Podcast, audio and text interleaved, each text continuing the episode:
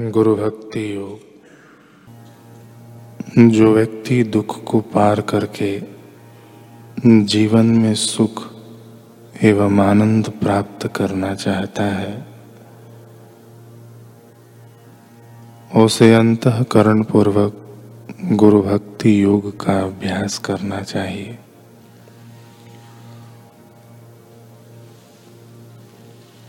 सच्चा एवं शाश्वत सुख तो गुरु भक्ति योग के अभ्यास। गुरु भक्ति योग का आश्रय लेने से ही मिल सकता है। नाशवान पदार्थों से नहीं।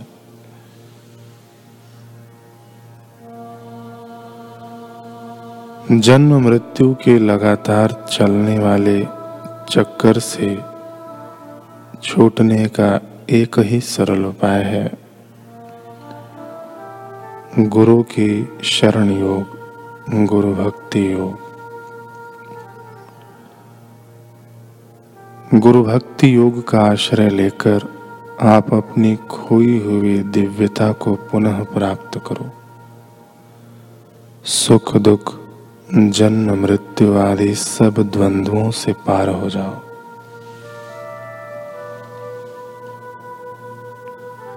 गुरु भक्ति योग माने गुरु की सेवा के द्वारा मन और उसके विकारों पर नियंत्रण एवं पुनः संस्करण।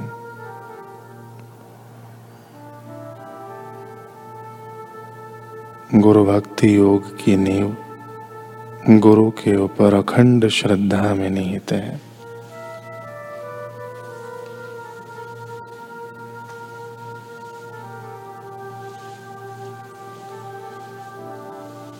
पूज्य श्री हमें सदगुरु का अर्थ बतलाते हुए कह रहे हैं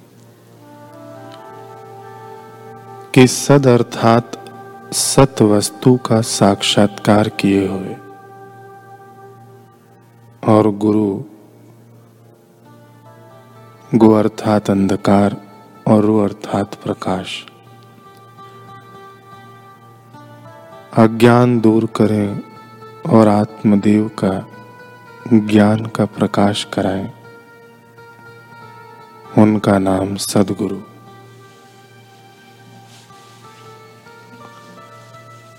सत्य स्वरूप परमात्मा का साक्षात्कार जिनको हो, उन्हें सदगुरु कहा जाता है।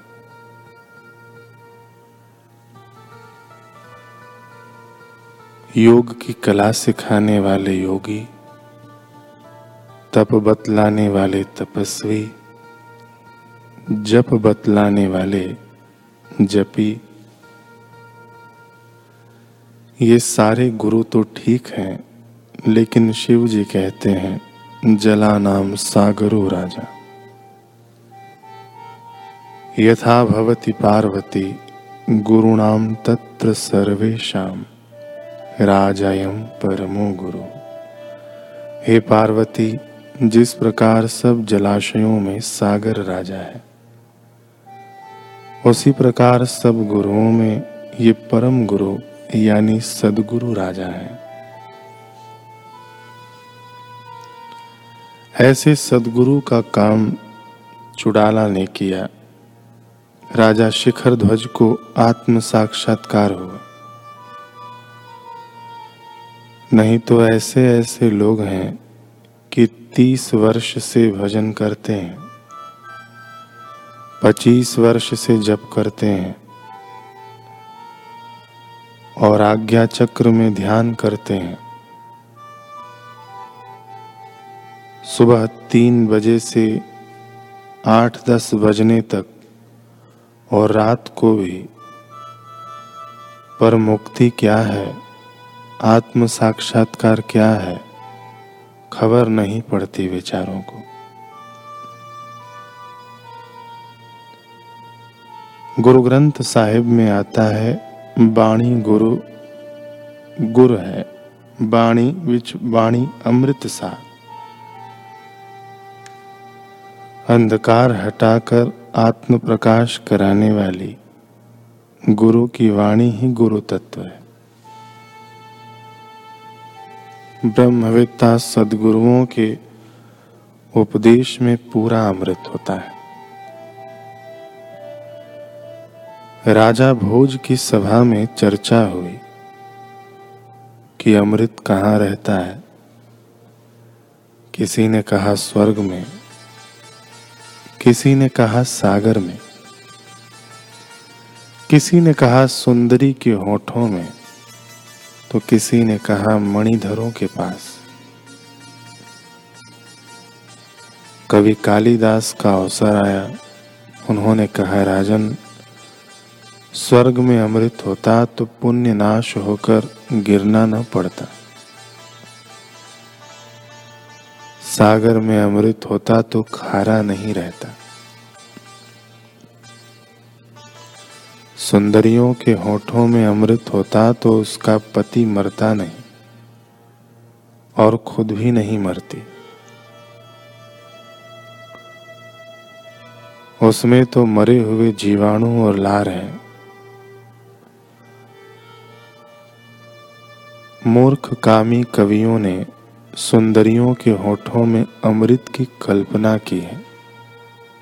उनकी बुद्धि की मंदता है।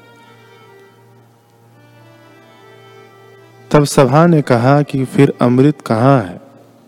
कवि कालिदास बोले, कंठे सुधा वसती वे भगवत जना नाम जो भगवत जन है, महापुरुष है, उनके कंठ में ही अमृत है। दरिया का अमृत तो मंथन से क्षोभ से निकला था, फिर भी झगड़े हुए। जब सत्संग रूपी अमृत निकले तो झगड़े हों तो भी वे मिट जाएँ।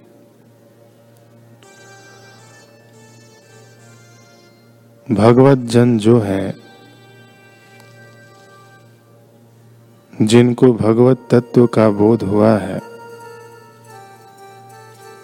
आत्म साक्षात्कार हुआ है, ऐसे महापुरुषों के कंठ में ही अमृत होता है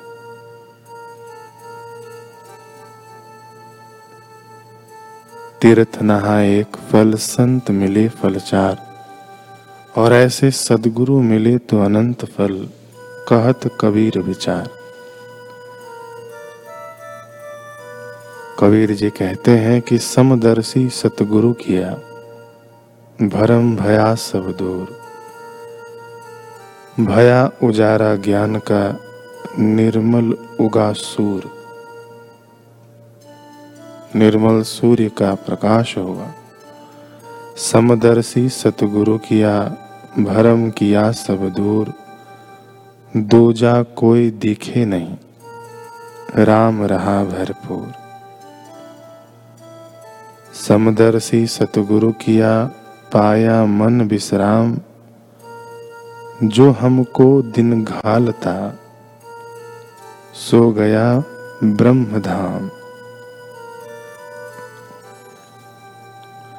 यानी जो मन प्रतिदिन राग, द्वेष आदि उत्पन्न करे, कर हमें दुख देता था, वह ब्रह्म में लीन हो गया। जब से सदगुरु मिले, समदर्शी सतगुरु किया मेटा भरम विकार, जह देखो तहाँ एक ही साहिब का दीदार समदर्शी सतगुरु किया दिया अविचल ज्ञान। जह देखो तह एक ही दूजा नहीं आन।